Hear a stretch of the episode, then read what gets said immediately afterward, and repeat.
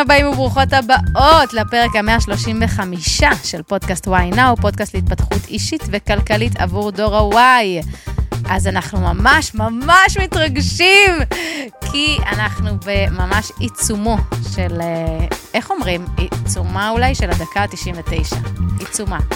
אני לא יודע אם אומרים עיצומה של הדקה ה-99, הייתי אומר אה, אה, עיצומן של ההכנות אוקיי, לכנס. לכנס שמתקיים, כנס הנדל"ן שלנו לדור ה-Y, מתקיים בשמיני לתשיעי, אה, אתם ממש שומעים את זה באמת בדקה ה-99, אז אם עדיין לא רכשתם כרטיס לכנס שבו תוכלו באמת להכיר ולשמוע על נדל"ן בישראל, נדל"ן בחו"ל, קרקעות, להסתובב בין 30 מומחים שיוכלו לענות לכם על כל השאלות, יועצי משכנתאות, עורכי דין, מלווה משקיעים, מתווכים, רק כדי שתוכלו לקבל עוד ערך ולהבין מה הכי נכון עבורכם בנקודת הזמן בה אתם נמצאים. המון ידע וכלים הולכים להיות שם, אם זה בהרצאות, בפאנל אה, ובחוץ, mingling עם אנשים איכותיים, אוכל, שתייה. רק נותר לכם לבוא, ואנחנו בהטבה לקראת הסיום של 1 פלוס 1 על כל הכרטיסים. אז יהיה לכם כאן למטה את הלינק אה, בתיאור פה של הפרק. אז אם אתם עדיין לא באים, אתם ממש ממש יכולים להיכנס ככה, להשתחל שנייה לפני שאנחנו אומרים, נגמר. איזה אוכל יהיה? אני רעב. אני רוצה... האמת שגם אני רעבה. לא ארגנת אותי היום, דני גל. נכון. אה, אבל יהיה נשנושים, יהיה כיף, יהיה קריחונים וירקות ודברים כיפים כזה של שישי בוקר. ברונץ', כן, ברונץ'. האמת שלאחרונה, תדע לך שעל הכנס האחרון אמרו לנו, בואנה, היה אוכל טבעוני פגז. וואלה. אתה יודע, אבל מה, מה הבעיה? שאין לנו יכולת כאילו לשמור שרק טבעונים יתקרבו. אז יש מצב שטבעוני יגיע והאוכל הזה כבר ייגמר. אה, וואו, בעיה. אה, אז בעיה. אז אז תדעו שתגיעו מהר אם אני אתם אומר ככה, טבעונים. טבעונים, מה מה השעה שמתחילים? שמונה וחצי, טבעונים אתם מוזמנים בשמונה. כן. כדי שיישאר לכם לפני שמחסלים לכם, כי זה היה טעים פעם קודמת. נפלא. אז אה, מכללה למינהל ראשון לציון, שמיני לתשיעי, יום שישי, נתראה שם. בפרק 135 אנחנו הולכים לדבר על הדבר הקשה בעולם לדור שלנו, שזה קבלת החלטות. וואלה.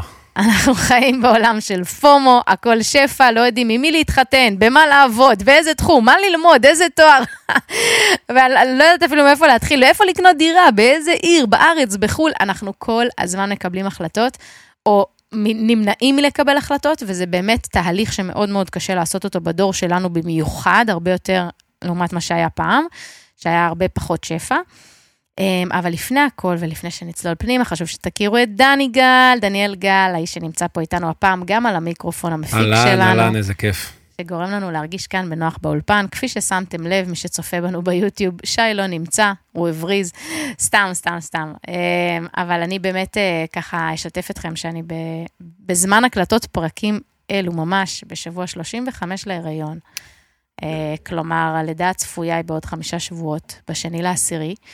וזה אומר שבעצם אנחנו מקליטים מלא מלא מלא מלא פרקים. כן, כן. דני גל אני פה. מנסה, אני מנסה להתחרות עם, ה, עם הבת הקרבה של אה, רותם. אה, מי, מי רואה אותה יותר, אני או היא? אה, בינתיים אנחנו בתיקו. בדיוק. אז, אז אתם תשמעו אותנו ככה הרבה ברצף, חלק מהפרקים אני אהיה וחלק שי, אז זה ככה שתדעו, שלא תיבהלו. עדיין עושים צחוקים ועדיין באותו vibe. אז זהו, אז אני רותם גולן, אתם יודעים, מאמנת אישית ועסקית, מרצה להתפתחות אישית וכלכלית, ואם לא סיפרתי עדיין, לדעתי סיפרתי באחד הפרקים, אני ממש בימים אלו, אה, בחודשים הקרובים, עתידה לסיים קורס לייעוץ לכלכלת המשפחה. או, אה, ראשי. כן, מאוד עניין אותי, ואתה מכיר אותי, דני גל, כשמשהו כזה קורץ לי, ואני אומרת, רותם, אם זה קורץ לך יותר מיום, יומיים, שלושה, זה הזמן, just do it, אם זה לא עבר לך עדיין. אז, אה, אז כן, אז אני אהיה גם יועצת לכלכלת המשפחה, מאוד מעניין, אני משקיעה המון. אני מאלה שיושבים, טוב, אתה מכיר אותי, אני מאלה שיושבים וכותבים ומסכמים. ו... התחנונית של הכיתה, כן. תגידי את זה. כן, זה חשוב לי, אז אה, זהו, אז אולי כשנדבר איתכם פעם הבאה, אני כבר אהיה אחרי, אבל אה, משערת עוד איזה חודש, חודשיים. וכאן לצידי דניאל גל. אהלן, דניאל גל, בן 30, מפיק מוזיקלי, מפיק פודקאסטים, אה, וזהו.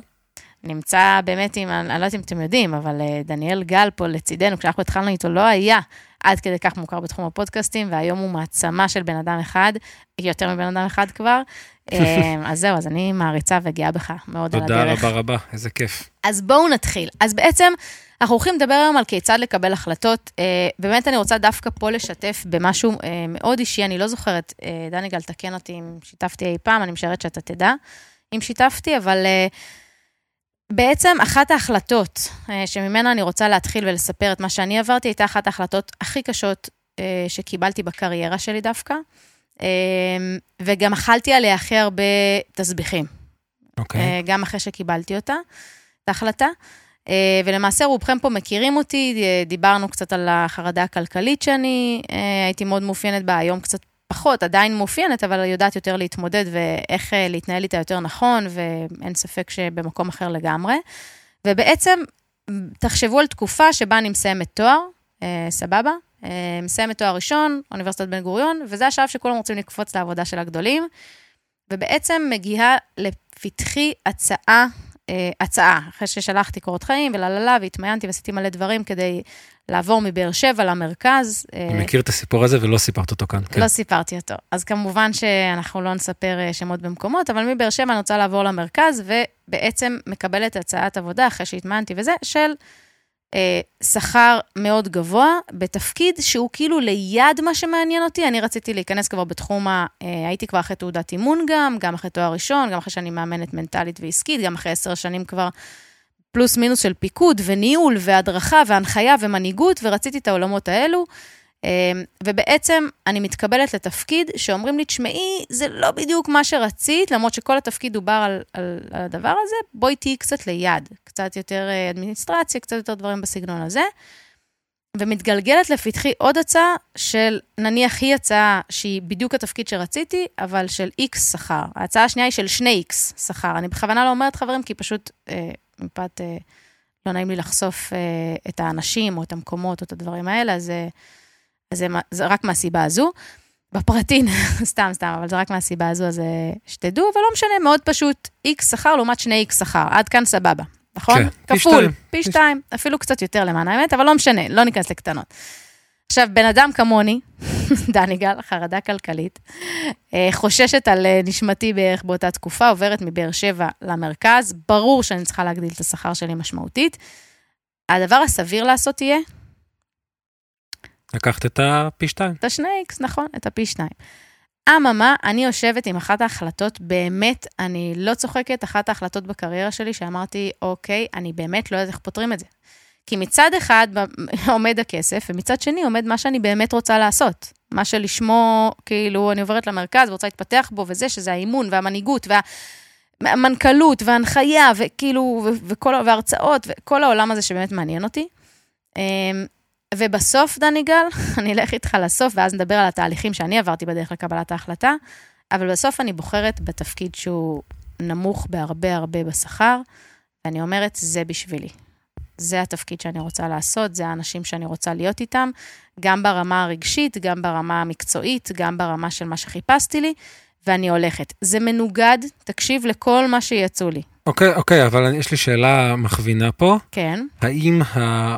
אני שם בצד כרגע את... אה, אמרת פה שאת יותר אהבת, שאנשים היו יותר מתאימים לך, וכנראה זה גם מה שיותר רצית לעשות. מהמם. האם נגיד מבחינת אה, קידום מקצועי, נקרא לזה בית ספר מקצועי, בית ספר בקריירה, האם אה, במקום היותר, עם היותר כסף זה היה יותר קידום מקצועי, או שאת לא בטוחה, לא בדיעבד, באותו הבנתי. הרגע? באותו הרגע, מה שאני חושבת זה שהמקום עם היותר שכר הוא לא קידום מקצועי טוב. הוא פשוט אוקיי. יותר שכר. אוקיי, זה מה שקורה באותה כסף. נקודת זמן, אני בעצם מוותרת, למעשה, אם נפשט את קבלת ההחלטה שלי, אני מוותרת על הסכום, על הכסף, לטובת ההגשמה וההתפתחות המקצועית שלי. אוקיי. זה בעצם מה שקורה באותה נקודת זמן, שצריך להגיד, באותה נקודת זמן זה לא מתאים לי. זה ממש נגד כל ה... מה לא מתאים לך? לבצע את אה. ההחלטה הזו. את אומרת זה לא מתאים לאופי שלך. כן, לא מתאים אוקיי. לאופי שלי. שאלה מדויקת מה ששאלת, כי נדבר הרבה על קבלת החלטות מבחינת האישיות שלך כבן אדם, איך אתה מקבל את ההחלטה, ובאותה נקודת זמן זה לא מתאים לאישיות שלי, זה לא מתאים לאיך שאני אקבל את ההחלטה, ותבינו, זה אחרי טבלאות אקסל, ומה יוצא מפה ומה יוצא משם מבחינת הגשמה וכסף וקרבה ונסיעות, כמו שכולם עושים כזה, אתה יודע, את הטבלאות אקסל האלה של מה הכי משתלם לי, כולם. כולם, כולם עושים את זה ממש, כולם. את עושה את זה וזה בסדר, תמשיכי, כן.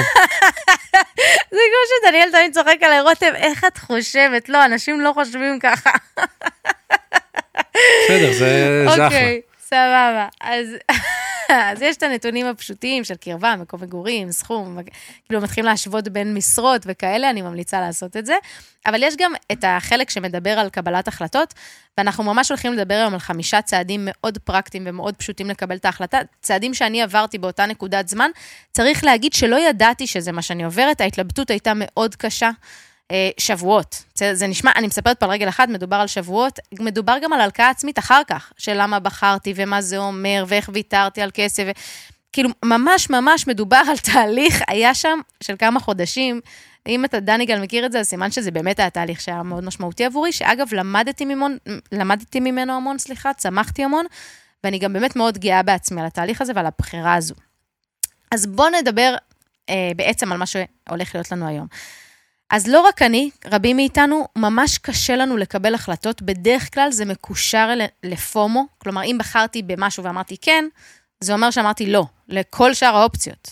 זה נשמע ענק מדי.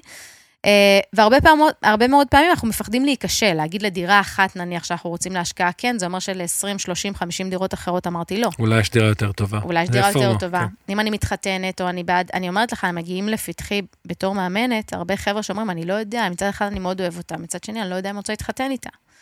ואז, והרבה אתה צריך למסך את, כאילו, אתה צריך להזיז את כל המסך הערפל הזה ואת כל הבלגן שיש להם כדי להבין מה באמת הם רוצים.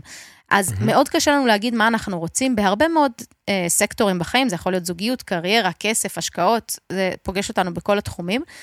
אה, הרבה פעמים זה קשור לניתוח יתר, כן, כן, אני רוצה להגיד לכם, חברים, מי שיש לו overthinking, אלה שחושבים אקסטרה על דברים, מנתחים יתר דברים, תדעו שלכם, אתם עלולים להיות יותר חשופים שם לקושי בקבלת החלטות, לעומת אנשים שהם just do it וכאילו רצים על המשימה ופחות עושים אה, חשיבת יתר על דברים.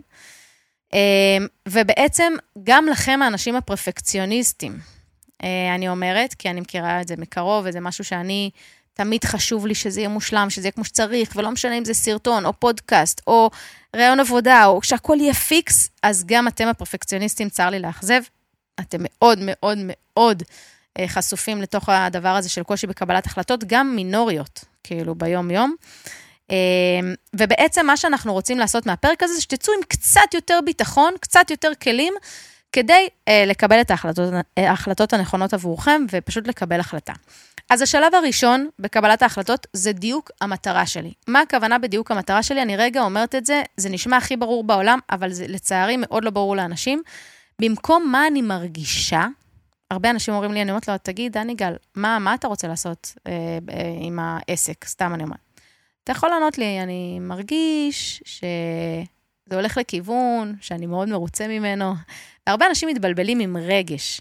רגש, בדיוק המטרה, הוא לא טוב, הוא סימן לא טוב, אם התחלת את המשפט ב"אני מרגיש ש", ובעצם הצעד הראשון זה לשבת בבית לבד עם דף חלק. זה דף חלק, חלק, חלק. בשיטת ה-NLP מדברים הרבה על דף חלק. כלומר, ברגע שהמוח שלי רואה דף חלק, גם התת-מודע שלי פתאום נהיה בלי מלא מלא מלא מחשבות. דף חלק, ומה המטרה שלי, מה אני רוצה? אני רוצה כסף, אני רוצה הגשמה, אני רוצה אולי אה, את הצעד הבא שיקרה בשנה הזו, מה אני רוצה? אני רוצה מי מנוחות, כי בדיוק יש לי משהו גדול בבית ואני רוצה דווקא לנוח כרגע בעסק שלי בשנה הקרובה. אוקיי. Okay. ובעצם זה השלב הראשון, אני מנסח לעצמי מראש בבית, על דף חלק, כדי לנסות לנתק מחשבות ורעשי רקע, מה אני רוצה, מה המטרה שלי. לא משנה אם זה בהיבטי קריירה, זוגיות, השקעה, כסף וכולי. המטרה בדרך היא ככה, דניגל, תקשיב טוב. אחד, אתם מנטרלים את כל רעשי הרקע, זה אומר שהיא מתגנבת לראש מחשבה, אבל מה דניגל יגיד על זה, על מה שבחרתי? מה בת זוג תגיד? מה ההורים שלי יגידו? מה זה יגיד? ברגע שמתגנבות לכם המחשבות האלה, תדעו שאתם כבר בסימן לא טוב. כבר אתם לא בשלב, אתם כבר פספסתם. עוד פעם, לחזור לדף החלק, להתמקד בו, מבחינתי תציירו איזה נקודה שחורה ותתמקדו בה, לנתק מחשבות, ממש להסתכל על הדף ולהגיד, רגע, אבל מה אני רוצה? ללא תלות, שאגב, מה השאלה שעוזרת פה? בהנחה והכל היה עובד, מה הייתי רוצה? בהנחה והכל היה עובד, מה שהייתי עושה. ואתם מתמקדים רק בזה, מנטרלים רעשי רקע, מנטרלים תנאים לוגיסטיים, בסדר? אין תנאים לוגיסטיים, אין תנאים טכניים, איפה אני אגור, איך אני אסע, אין, אין, אין, אין, אין. מנטרלים כל דבר שקשור לזה. מתעסקים במהות ובעיקר, בעיקר ההחלטה, במהות של העבודה. מה אני רוצה? בדיוק, זה הדבר הראשון, דיוק המטרה שלי. בבקשה, כשאתם עושים את זה, תעשו את זה כמו שתיארנו, עכשיו. דף חלק, לבן, שבו בבית, מנטרלים הכל. השלב השני זה קבלת ההחלטה תוך שלוש שניות. אני אסביר, רגע. אחרי שקבעתי מה המטרה שלי, אוקיי? קבעתי מה אני רוצה, נניח קבעתי שאני רוצה ל... בוא נלך על משהו קל, דניגל, תן לי לא, אני רוצה דווקא שאני רפרנס למה, ש...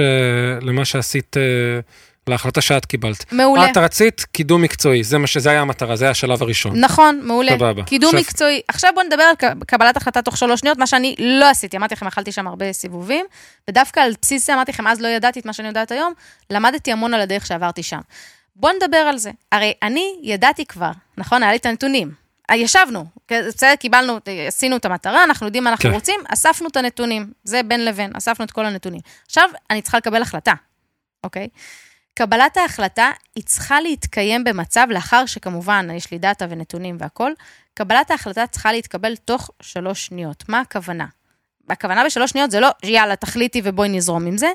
הכוונה היא שכשאני מתלבטת בין כמה אפשרויות, כמו שתיארתי מקודם, הטבלת אקסל, שזה מה שאני טובה בלעשות, לשים מלא מלא עבודות ומלא מקומות והצעות וכל מה שקיבלתי, בדרך כלל זה מגדיל את ההתלבטות, מעריך את קבלת ההחלטה וגורם לי לא להגיע אליה בכלל. מה שהיה מאוד עוזר לי, השלוש שניות זה סממן, כן? אבל הכוונה היא לשים דדליין, אוקיי? זה אומר שאם עכשיו אני החלטתי, יש לי את המידע, והחלטתי שעוד שבועיים זה הדדליין, להחזרת התשובה, או כי לא יודע, אתם נתנו לי דדליין, או כי אני נתתי דדליין, זה מה שאני עושה. אגב, אני טעיתי, לא עשיתי את זה. אני מרחתי ומרחתי ומרחתי, לא ידעתי לקבל את ההחלטה, וככל שהזמן עבר, תנו לי לגלות לכם סוד מה קרה, אתה מרחת את הזמן. עוד יותר סלט, עוד יותר overthinking, עוד יותר דחיינות, אנחנו מתחילים להתעכב שם, אתם לא מאמינים כמה.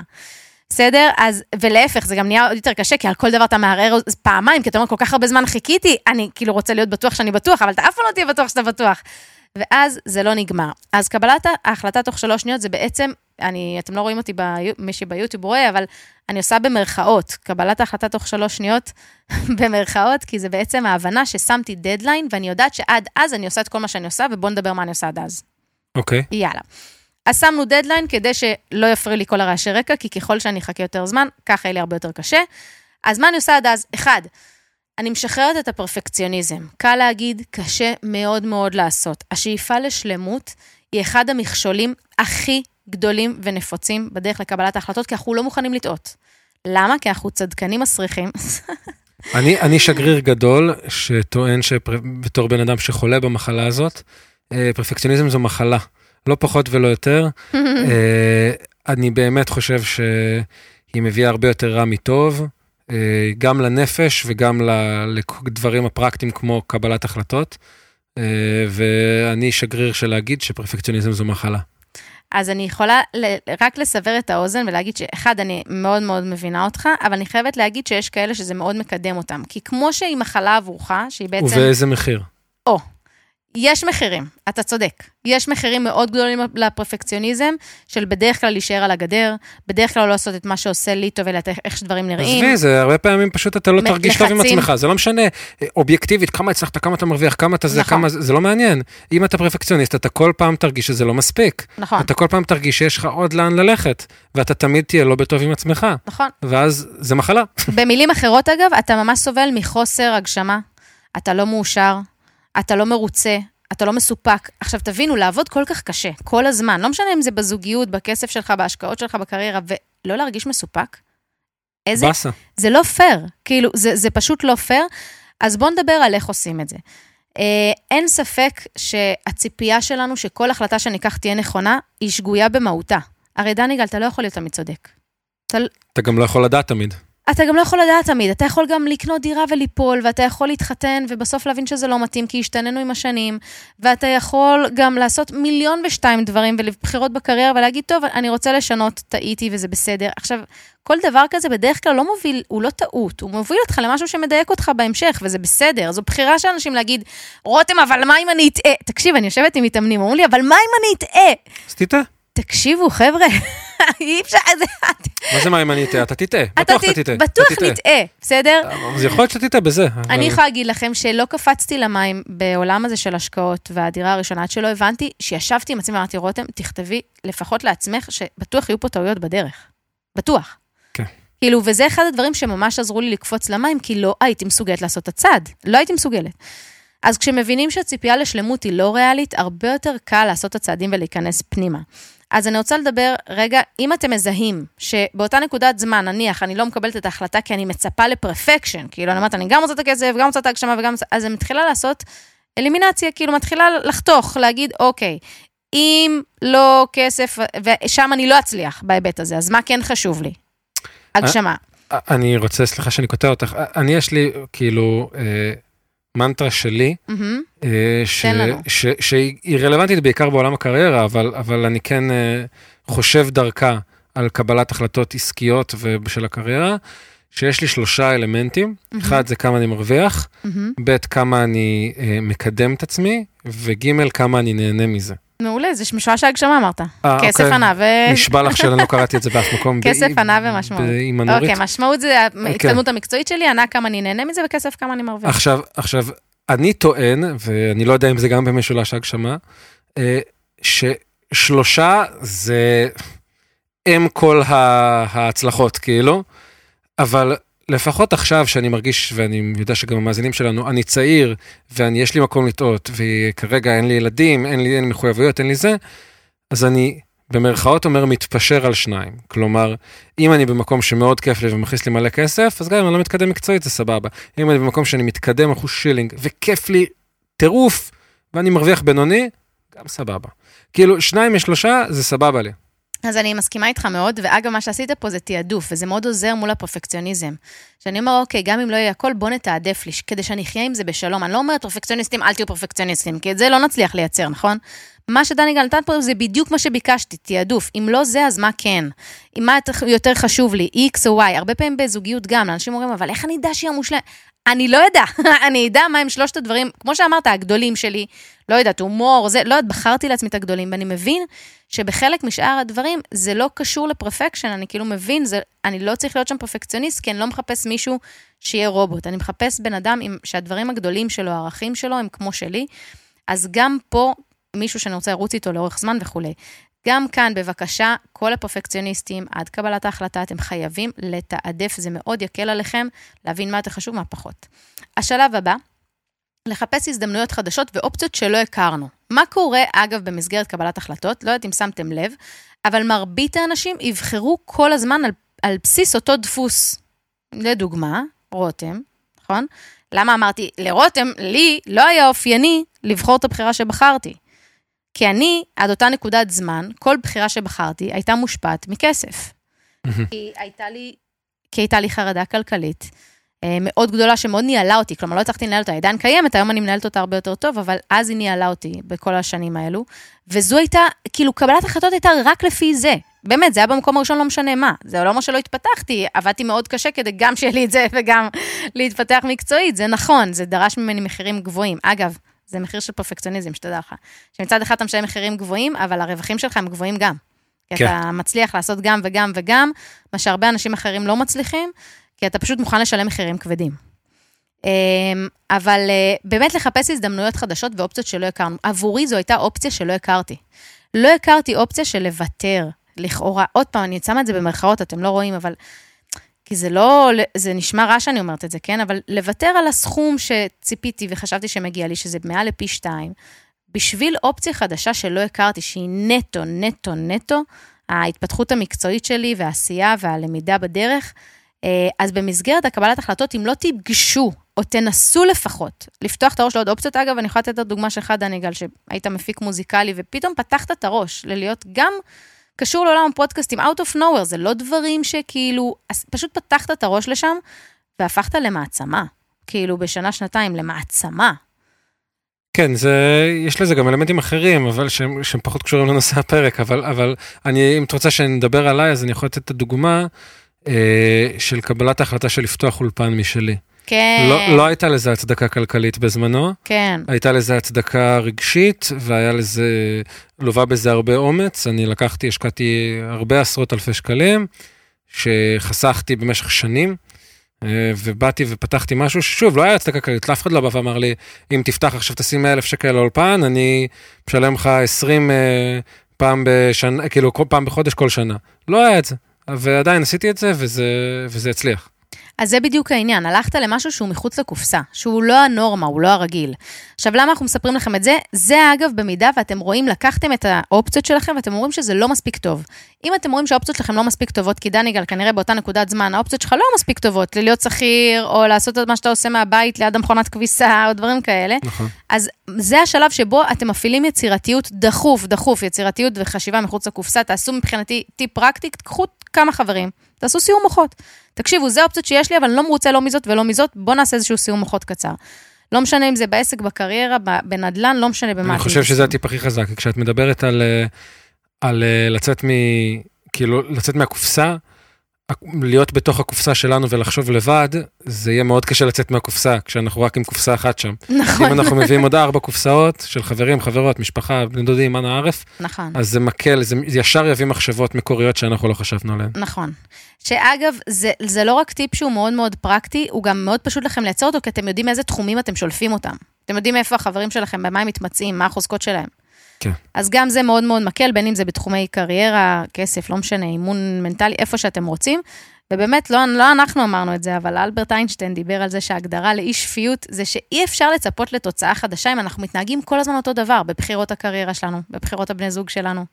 בבחיר... תקשיבו, אני שנים בחרתי בני זוג והם לא התאימו לי, ואני אומרת, כל... או שהבעיה בי, או שהבעיה שכל הגברים, אתם מכירים את זה שאתם מסתובבים בעולם ואתה אומר, כל הנשים דפוקות? כן. ואת מסתובבת בעולם ואת אומרת, כל, אנש... כל הגברים דפוקים. זה אומר שקיבלת החלטה, תסתכלו לזה בעיניים, חבר'ה, זו המציאות. זה אומר שקיבלתם החלטה שוב ושוב שזהה למנגנון הרגיל שלכם, לדפוסים הרגילים שלכם, שמביאה אתכם לאותן תוצאות. אז דווקא אופציה לא מוכרת, זו שתיארנו, נתנו פה מלא דוגמאות, היא הדבר שיכול לפתוח לכם דלת להזדמנות חדשה ולמקפצה מאוד גדולה, אז תעשו סיום מוחות ותיפתחו לדברים חדשים. והשלב האחרון, אה, ואיתו אנחנו נסיים, זה למעשה השלב של לקיחת אחריות. למה אני צוחקת? כי אני סיפרתי לכם שלי היה מאוד קשה לקחת אחריות על ההחלטה שביצעתי בזמנו. מה זה היה לי קשה? אני, זה קשה לי להסביר את זה, אני אנסה. אה, אני מאוד גאה בעצמי על ההחלטה. אני באמת, הייתי עם אנשים מדהימים, ואני עד היום מוקירה על הדרך ו, ומסתכלת על התקופה הזאת באופן, בצורה מדהימה.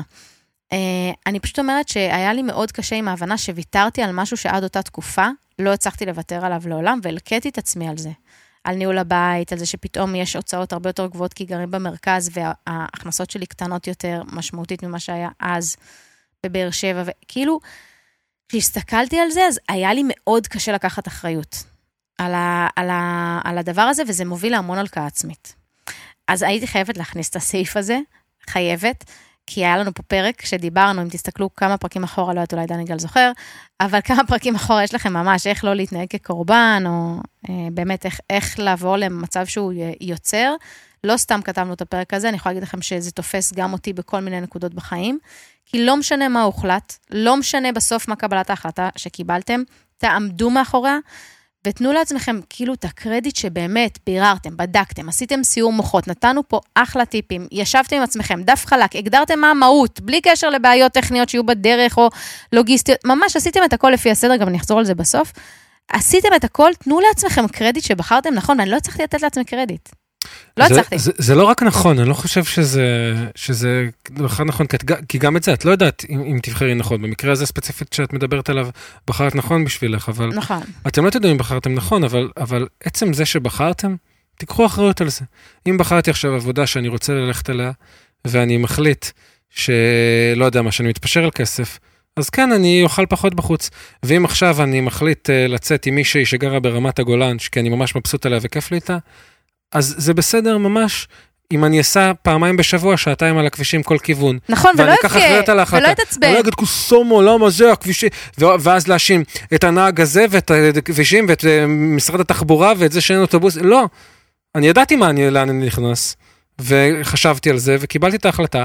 עכשיו שוב, יכול להיות שהבחורה הזאת לא תתאים לי עוד ארבעה חודשים, ויכול להיות שהעבודה הזאת אני בסוף לא אהיה מוכן להתפשר על הכסף, ואני עוד שלושה חודשים מבין שאני מעדיף עוד כסף על חשבון, לא יודע למה בחרתי.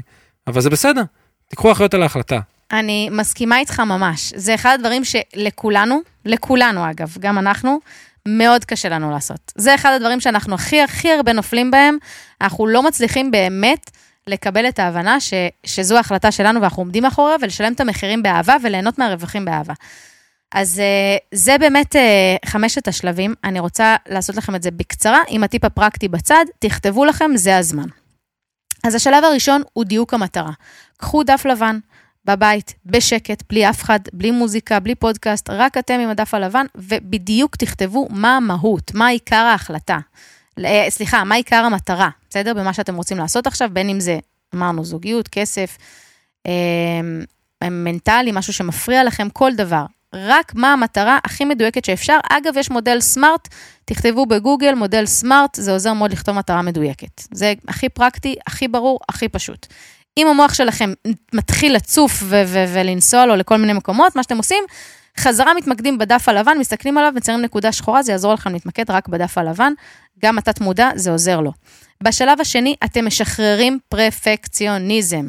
בסדר? אין לכם יכולת לשלוט על התוצאה. מה עוזר לשחרר פרפקציוניזם? כמו שדני גל אמר מקודם במילים אחרות, אין שליטה על התוצאה. אני יכולה רק להיות אחראית על הפעולה שלי, ולהתמקד במה שאני רוצה עכשיו, שיכול לקדם אותי לדעתי. אם זה לא יקדם אותי, אני אזוז ימינה ושמאלה. כלומר, להסתכל על זה בתור לא טעות, אלא מיקוד. זה דייק אותי. בסדר? זה הפרפקציוניזם. בשלב השלישי, חיפוש הזדמנויות חדשות, בדגש על הזדמנויות ודברים שלא הכרתם. זה יכול להיות דרך סיור מוחות הכי פרקטי ופשוט עם אנשים שאתם מעריכים את המחשבות שלהם. זה יכול להיות איזשהו חיפוש בגוגל במקומות חדשים שלא הגעתם אליהם. אמ, כל מיני דברים כאלה יעזרו לכם, מאוד פרקטי, מאוד פשוט, למצוא עוד הזדמנויות חדשות אם אתם לא מרוצים מהאופציות שיש לכם. השלב הרביעי, החלטה עם דדליין. תחליטו שעד עוד שבוע מקבלים החלטה בנושא. ההחלטה, אגב, בשלוש שניות, תתחילו בלהחליט איזה סרט רואים. fuck, עזבו כבר את האיזה סרט, איזה פופקורן, עם חמאה, בלי חמאה, עזבו, כל הדברים הפשוטים, תגידו, יאללה, תוך שלוש שניות מחליטים. זה כבר יתרגל את המוח שלכם להבין שקבלת החלטה עושים ככה, טאק. זה כבר יעזור לכם מאוד מאוד גם ברמת ההחלטות הגדולות יותר, בסדר? יש לנו החלטות כל יום. אז בהחלטות הפשוטות תנסו לעשות את זה בשלוש שניות, ההחלטות הגדולות, תחליטו מה הדדליין, ואז תתחילו לאסוף חומרים, כי אחרת זה לא ייגמר בחיים. והשלב החמישי, שאי אפשר היה בלעדיו, זה לקיחת אחריות במקום הקורבנות והמסכנות והלהאשים את עצמי, הלקאה עצמית ואחרים, פשוט להבין שזה מה שהיה נכון עבורי באותה נקודת זמן, גם אם זה יתבשר לי כלא נכון, לאחר איקס זמן, ההבנה שאני מדייקת את עצמי, וזה מה שעזר לי לדייק את עצמי, זה שווה הכל, הכל, הכל, הכל, ואם תסתכלו אחורה, תמיד אתם תספרו על הטעויות שלכם, תמיד תספרו על הדברים שגדלתם מהם, תמיד תספרו על הדברים שדייקו אתכם, ובסוף, באותה נקודת זמן חששתם מאוד לטעות, והנה זה בסוף הפך אתכם למה שאתם היום. אז אלה היו חמשת השלבים. אני יכולה להגיד לכם שאני נפלתי בכולם בערך, אבל אז, אבל, אה, אבל אני מאוד מרוצה על זה, כי למדתי המון, והיום אה, באמת אני מקבלת החלטות בצורה אחרת, אני חושבת בצורה אחרת, אני פועלת הרבה יותר מהר. אני לא מלכה את עצמי על כלום, אה, אמרתי, זה עדיין פוגש אותי, אבל לא, ב, ממש לא באותה סקאלה. אני, כשאני אומרת לא, לא מלכה את עצמי על כלום, אני הייתי מלכה בדברים האלה, כן? אה, מלכה במלכת עצמך? במלכת עצמי. מלכה במלכה, אוקיי. מלכה במלכת עצמי, אבל היום, גם כשזה מתגנב, אני גם יודעת לשים לב לזה, לנהל את זה ולא לתת לזה מקום. אה, זהו. אז דני, גם מילה שלך לסיום? אה, לא משהו מיוחד. אוהב אתכם בזה. אוהב אתכם, כן, היה נפלא, היה כיף, כיף היה. אני אגלה, אני אגלה פה, אני אצא פה preview לבא, שלפני שאנחנו מקליטים את הפרק הזה, הקלטתי עם שי פרק שיעלה בכלל אחרי, אה, כי הפכנו פה, אנחנו בבלאגן, אה, אבל נחמד לי אחרי כל כך מאות על מאות על מאות של פרקים שאני כאילו ב control, פתאום אני עכשיו פה יושב, שכולם יושבים כל הזמן, אז חוויה. איזה כיף. ועכשיו, רגע לפני סיום, אנחנו רוצים לתת לכם את פינת הטיפ השבועי שלנו בחסות אלטשולר שחם, השותפים שלנו. אז אה, זה הולך ללוות אותנו ככה כל, אה, כל פרק, ואני יכולה לספר לכם שזה טיפים שמשנים חיים. תקשיבו עד הסוף למשהו מאוד פשוט, מאוד פרקטי שאתם יכולים לעשות כל פעם בנושא אחר. אז הטיפ הראשון שלנו הוא בנוגע לקרן השתלמות, ולמה זה עשוי להיות משתלם יותר מהעלאת שכר, שזה מטורף שחושבים על זה. קרן השתלמות היא אחד, היא אחד מאפיקי החיסכון הנפוצים לטווח בינוני או ארוך, שמאפשרת להשתמש בכסף שנצבר לכל מטרה. אתם יכולים לעשות איתו אחר כך מה שאתם רוצים עבור שכירים או עצמאים. היתרון בקרן השתלמות הוא הטבות מס ייחודיות לצד ניהול השקעות מקצועי בשוק ההון, כך שלאחר שש שנים ובתנאים מסוימים, אפילו מוקדם יותר, אתם יכולים למשוך את הכסף שנצבר, או להמשיך ולהשקיע אותו עד הפרישה לגמלאות ובכלל. עבור שכירים, בניגוד למכשירי חיסכון אחרים שקיימים בשוק, לא ניתן לפתוח קרן השתלמות באופן עצמאי, כיוון שהמעסיק צריך להסכים לכך, וגם להפקיד עבור העובד על חשבונו נתח מכובד של עד 7.5% מהמשכורת. זה, זה אני, לדעתי, דיברנו איתכם על זה באחד הפרקים. גם העובד כמובן מפקיד באופן חודשי לקרן דרך תלוש המשכורת, לפחות שליש ממה שמפקיד לו המעסיק. ואם אתם עצמאים כמוני, אז אתם יכולים להפקיד, לפתוח לבד, להפקיד לבד כמה שאתם רוצים, עד התקרה כמובן, שהיא בערך קצת פחות מ-20 אלף שקלים לשנה הזאת. זה, זה אם אתם עצמאים. בעלי קרן השתלמות נהנים פעמיים מהטבות מס, פעם אחת על ההפקדות השוטפות שלהם, כשבעצם המעסיק משתתף בחיסכון והעובד לא משלם מס על חלקו של המעסיק, אלא רק על שלו, עד שכר של כ-15,000 שקלים חדשים. הפעם השנייה שאתם נהנים בשלב המשיכה, בזכות הפטור המלא ממס על הרווחים הנצברים בקרן השתלמות, עד התקרה הקבועה בחוק, שאתם יכולים לשים כל שנה. בהקשר הזה חשוב לי להדגיש שעובד שאין לו קרן השתלמות ומקבל תוספת שכר, הוא כן משלם עליה מיסים. לעומת זאת, אם אותו עובד היה מבקש קרן השתלמות כתוספת, או הטבה, הסכום שיקבל עד התקרה כמובן השנתית, נכנס לו נטו נטו לחיסכון. במילים אחרות, לעתים קבלת קרן השתלמות עשויה להיות עדיפה הרבה יותר על תוספת שכר. אז חשוב לנו להדגיש שכל המידע שאמרנו כעת אינו מחליף ייעוץ או שיווק פנסיוני על ידי בעל רישיון מתאים, שמתחשב בצרכים של כל אדם ואדם, וחשוב לעשות את הבדיקות הנדרשות בטרם קבלת ההחלטה בנוגע לחיסכון. כמובן שכל הנאמר כפוף להוראות ההסדר ותקנון קרן ההשתלמות. הפינה בחסות אלטשולר שחם. נפלא, נפלא, נפלא. אני אתן כזה טיפה מה input שלי, וכבר אמרנו את זה פה בכמה פרקים, קרן השתלמות זה fucking מתנה. זה פשוט מתנה שהמדינה נתנה לנו, אז באמת תעשו את מה שאתם יכולים, בין אם אתם עצמאים, בין אם אתם שכירים, כדי להשתמש בה, ולהפקיד כמה שיותר אליה, ויאללה רותם, סגרי את הפרק. אז אני שמחה שהיית איתנו, וגם ששיתפת, וגם שנתת את הדוגמאות שלך. בפרק הבא, אנחנו הולכים לראיין את תומר יהודיאן, שמקבל החלטות בשנייה בערך, בזמן שהוא שופט במשחקי כדורסל, ובאמת צריך, ממש מדבר על זה, על איך הוא לומד לקבל החלטה בזמן אפס, ואיך הוא עושה את התהליך הזה מאוד נכון וחכם, כמו עוד המון דברים שנלמד ממנו ומה שהוא חווה. אז אני רוצה להגיד לכם תודה. תודה שבחרתם להקדיש זמן לעצמכם ולהאזין לפודקאסט Why Now. תוקירו את עצמכם על זה שהחלטתם לפתח את עצמכם אישית וכלכלית.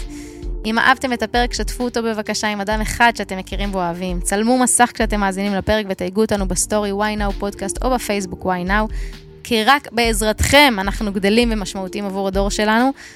ואגב, תדע דני גל שבדיוק היום קיבלתי הודעה ממישהי על אחד הפרקים, והיא אמרה לי, תשמעי, העבירו לי את הפרק שלכם, ועפתי רצח, אז מה זה תודה? איזה כיף. וזה מה זה, אתם לא מבינים איך זה מחמם את הלב, אז אני, כל, כל הודעה כזאת, אני כאילו, זה נותן לי בוסט לאיזה שבוע, זה, זה הזמן לשלוח לי הרבה הודעות כאלה לפני הלידה. כי זה מאוד מרגש, אתם לא מבינים כמה זה מרגש אותי. זהו, אז אנחנו נתראה בפרק הבא עם תומר יהודיאן, ותמיד זכרו, why now? כי אין זמן טוב מעכשיו להתקדם לעבר החיים שאתם באמת באמת רוצים לעצמכם.